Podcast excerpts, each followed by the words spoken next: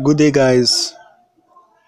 Our topic for today is the continuation of the previous topic on species and its concept. Let's look on let's talk on the basic postulates in any form of species. When you want to define species, you consider these five things I want to say. One, a gene pool, distribution of characters shared only by members. Two, an ecological unit in an isolated environment. That is, the geographical location of one species species is only different from another. Three, a reproductive population where members respond to each other for the sole purpose of reproduction. Different species do not cross breed, otherwise they hybrid. So form would be sterile or it would lack the vagal requirement to compete with pure parental type. Such a hybrid does not survive. 4.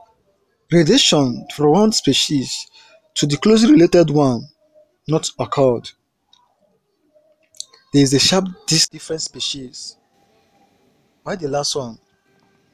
A population of organisms which do not differ from one another more than the offspring of a single pair or distinct structure, behavior, or ecology, ecological character. we want to define species, you must consider these five things I just said now. Then let's look on taxonometric characters. Such characters is an attribute of a member of the taxon or population. This usually involves the presence or absence of structure as well as qualitative character, functional behavior, etc. Such character should be shown by all appropriate specimens of the taxon at the level of development, such as the eggs, larva, pupae, and adult character as found in the stage of insect development.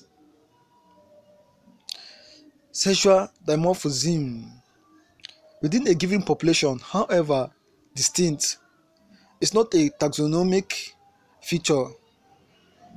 Different populations are necessary for comparison here. Such distinct character, not from sexual dimorphism, are regarded as diagnostic.